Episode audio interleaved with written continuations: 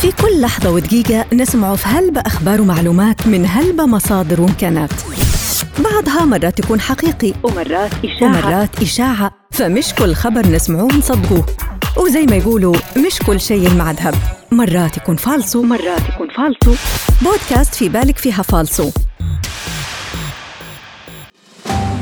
في بالك فيها فالصو. مرحبا بكم في بودكاست في بالك فيها فالصو حنتكلم اليوم على الأخبار الفالصو الأكثر انتشاراً في الفترة الماضية في بالك فيها فالصو هل وقع وزيري حكومة الوحدة الوطنية اتفاقيات مشبوهة؟ هل تم اصطياد عدد كبير من أسماك القرش الأبيض بولاية نابل التونسية؟ هل تم زيادة 1600 تأشيرة حج لدولة ليبيا؟ هل تم العثور على الحاجة برنية ثابت التائهة في موسم الحج الماضي؟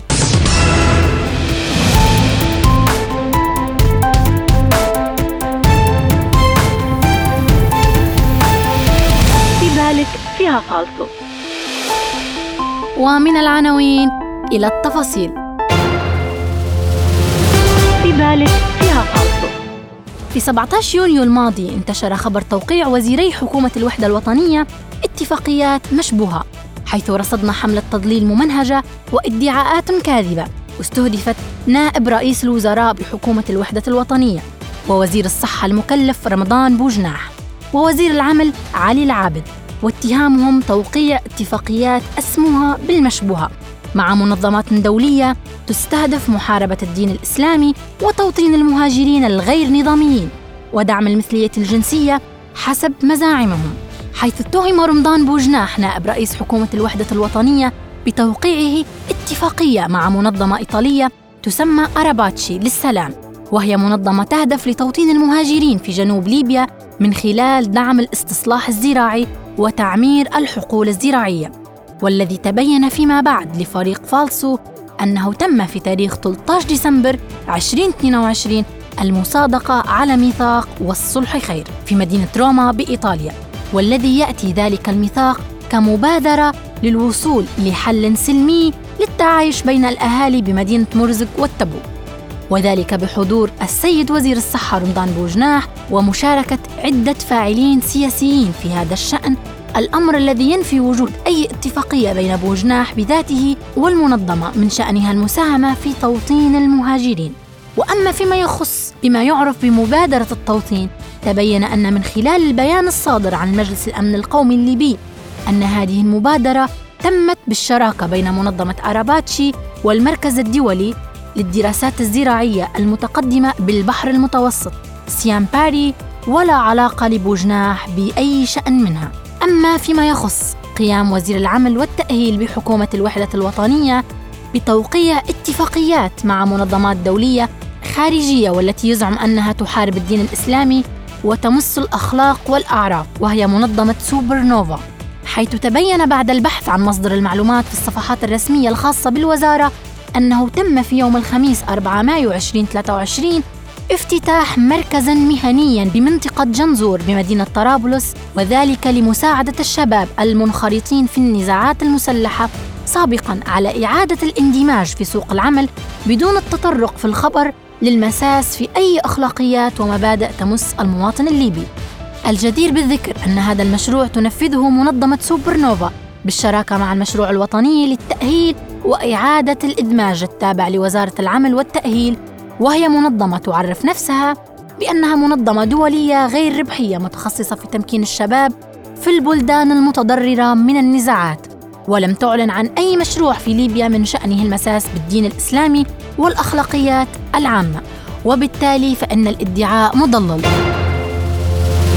في بالك فيها أما في 19 يونيو وبعد الحادثة المؤلمة في مصر الشقيقة بخصوص التهام أحد القروش للسائح روسي تم انتشار العديد من الأخبار الزائفة التي من شأنها تهويل المواطنين وبث الرعب في نفوسهم حيث رصدنا انتشار خبر يزعم أنه تم اصطياد عدد كبير من أسماك القرش الأبيض بولاية نابل التونسية وتناقلت بعض الصفحات على مواقع التواصل الاجتماعي فيسبوك وإنستغرام صورا تدعي أنها لمجموعة من أسماك القرش تم اصطيادها صباح يوم الثلاثاء 13 يونيو الماضي. من ميناء الصيد البحري بمدينة تقليبية بولاية نابل التونسية مدعين أنه ما يظهر في الصورة لأسماك القرش الأبيض وهو أخطر أنواع أسماك القرش في العالم. وتم اصطياده في ميناء الصيد البحري الخاص بمدينة قليبية بولاية نابل التونسية. وهو ما تم نفيه في ذلك الوقت من قبل عضو نقابة الصيد البحري بقليبية حسب تصريحه أن الصورة المتداولة هي لأسماك تعرف لدى بحارة قليبية بسمك الدودة. وهي أسماك تشبه في المظهر لأسماك القرش ولكنها ليست من النوع المفترس ولا تقترب من السواحل إذ إنها تعيش في أعماق تتراوح ما بين 150 إلى 400 متر أي أنه خبر زائف وقديم حيث تم إعادة نشره تزامن مع موجة الأخبار المتداولة بعد حادثة التهام القرش للسائح الروسي في مصر. وبناء على ما تم التحقق منه فإن الإدعاء بأن الصور لأسماك القرش الأبيض التي ظهرت حديثا فهو زائف كليا في بالك فيها فالصو أما في 21 يونيو انتشر إدعاء زيادة عدد تأشيرات الحج ل 1600 تأشيرة لدولة ليبيا حيث تداول عدد من نشطاء ومدوني مواقع التواصل الاجتماعي فيسبوك وإنستغرام وتويتر أنباء عن منح ليبيا 1600 تأشيرة إضافية للحجاج. وذلك حصة حجيج السودان وقد تم توزيعها على باقي الدول الإسلامية وفقا للكثافة السكانية. يعني إجمالي الكراسي الحج كان 7800 حاج إضافة إلى 1600 وبعد البحث. وقيام فريق فالسو بتتبع عن مصدر الإدعاء واستهدف فيه المنصات الرسمية للجهات المسؤولة عن إصدار مثل هذه البيانات ومنها صفحة حكومتنا الليبية التابعة لحكومة الوحدة الوطنية. حيث كانت قد نشرت منشورا على صفحتها الموثقة على الفيسبوك وكان محتوى المنشور كالتالي وصل الفوج 27 من حجاج ليبيا إلى الأراضي المقدسة ليبلغ بذلك عدد الحجاج الليبيين في مكة المكرمة حوالي ستة ألاف حاج فيما يستمر تفويج الحجاج بمعدل رحلتين إلى أربع رحلات يوميا. ومرفق هذا المنشور صورة توضح أن المتبقين من الحجاج الذين لم يصلوا مكة المكرمة 1800 حاج. وأن إجمالي الحجاج لهذا العام 7800 حاج. مما يوضح أنه لم تتم أي زيادة لعدد الحجاج ليصبح 9400 حاج. وعليه فإن الادعاء بشأن زيادة حصة ليبيا 1600 تأشيرة جديدة للحج فهو كاذب. في بالك فيها فالصو وفي 19 يوليو وعند بدء حجاج بيت الله الحرام تأدية مناسك الحج تداولت مواقع التواصل الاجتماعي فيديو وضح عودة الحاجة برنية ثابت لليبيا بعد فقدانها في الأراضي المقدسة منذ حوالي أكثر من شهر. وبعد البحث عن حقيقة الفيديو تبين لفريق فالسو أن الفيديو المنتشر لا يظهر الحاجة برنية بل هو لمواطنة أخرى. ناهيك عن عدم التشابه بين الشخصيتين إلا أنه تمكن الفريق من الحصول على بث مباشر من منزل الحاجة برنية والذي قامت به السيدة ابتسام الحرق.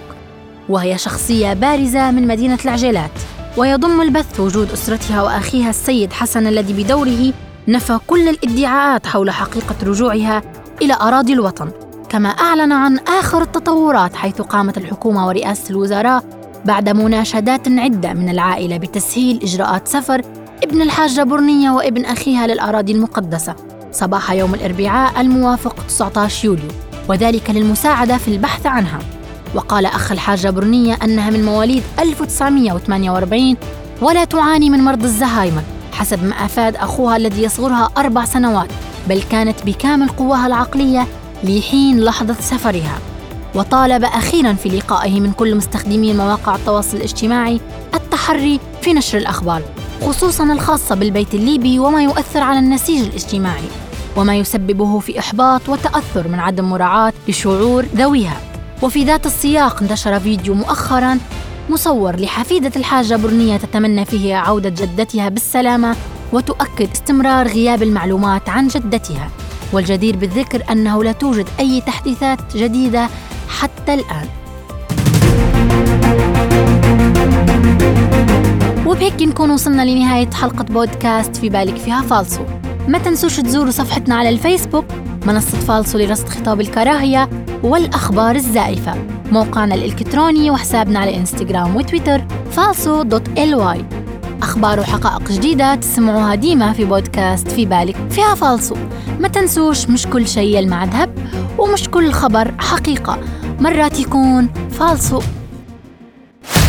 في كل لحظة ودقيقة نسمع في هلبة أخبار ومعلومات من هلبة مصادر وإمكانات. بعضها مرات يكون حقيقي ومرات إشاعة. ومرات إشاعة. فمش كل خبر نسمعوه نصدقوه. وزي ما يقولوا مش كل شيء المعذب. مرات يكون فالصو. ومرات يكون فالصو. بودكاست في بالك فيها فالصو.